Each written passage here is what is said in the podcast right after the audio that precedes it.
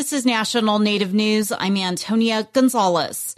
Oklahoma's newest Republican Senator Mark Wayne Mullin is enrolled in the Cherokee Nation, making him only the second Cherokee Nation citizen ever to serve in the U.S. Senate.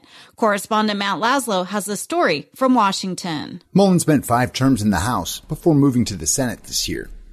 The House tends to be rowdier, which may be why last month Mullin came out swinging, almost literally, when he challenged president of the International Brotherhood of Teamsters President Sean O'Brien to a fight before Labor Committee Chair Bernie Sanders put an end to it. You want to do it now? I'd love to do it right now. Well, stand your butt up then. You stand your butt up. Oh, hold on. Big no, guy. stop it. Is that your All right. solution? Every Hold it. No, no, sit down. Sit down. Okay. You know, you're a United States Senator. Sit down. Active. Oh, okay. okay. Sit down, please. All right. Mullin's a former professional mixed martial arts fighter, and he brings that fighting spirit with him, and not just when questioning union bosses. While the Senate's boring compared to the House, Mullin says the Senate's growing on him. Much different. Yeah. Actually, I like it better. Now that I'm here, I like it better. I didn't at first, but I like it better. In the House, Mullin was one of 435 members.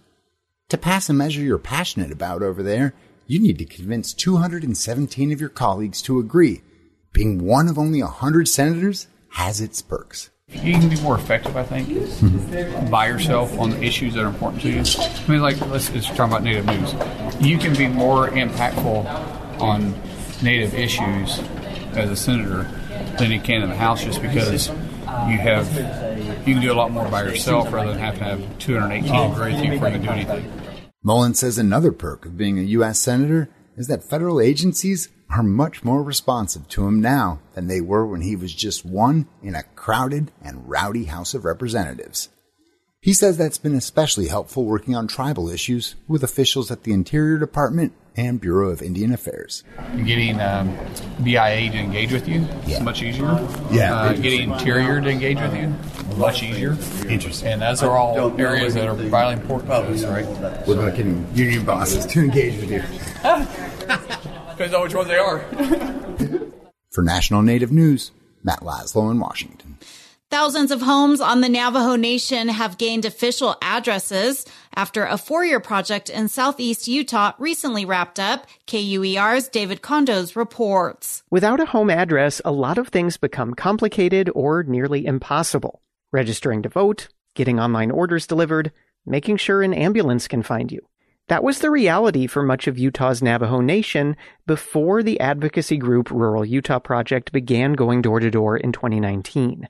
This month, the project finished assigning addresses to 3,113 homes. Daleen Redhorse led the endeavor. I am happy. I am just overjoyed that I've I've completed this, and I think everybody deserves a physical address.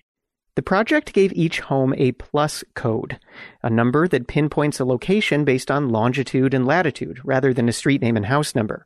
Tiffany Ba Charlie is a public information officer with the Navajo Nation Human Rights Commission.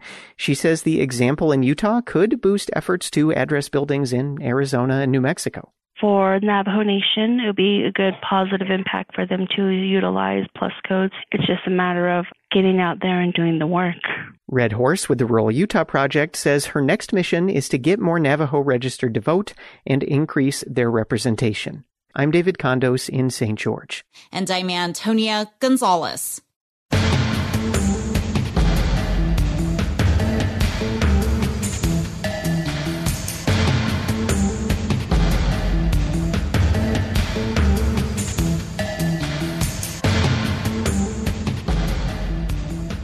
National Native News is produced by Koahnic Broadcast Corporation with funding by the Corporation for Public Broadcasting. When you celebrate responsibly, you ensure holidays filled with joy, love, and cherished moments. And you keep yourself and loved ones safe while setting a positive example. Cheers to safe celebrations. Support by Diageo and the Multicultural Consortium for Responsible Drinking. More at drinkiq.com.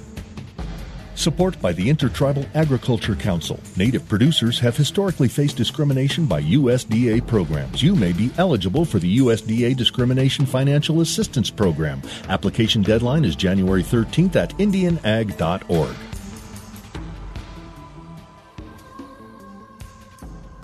Native Voice One, the Native American Radio Network.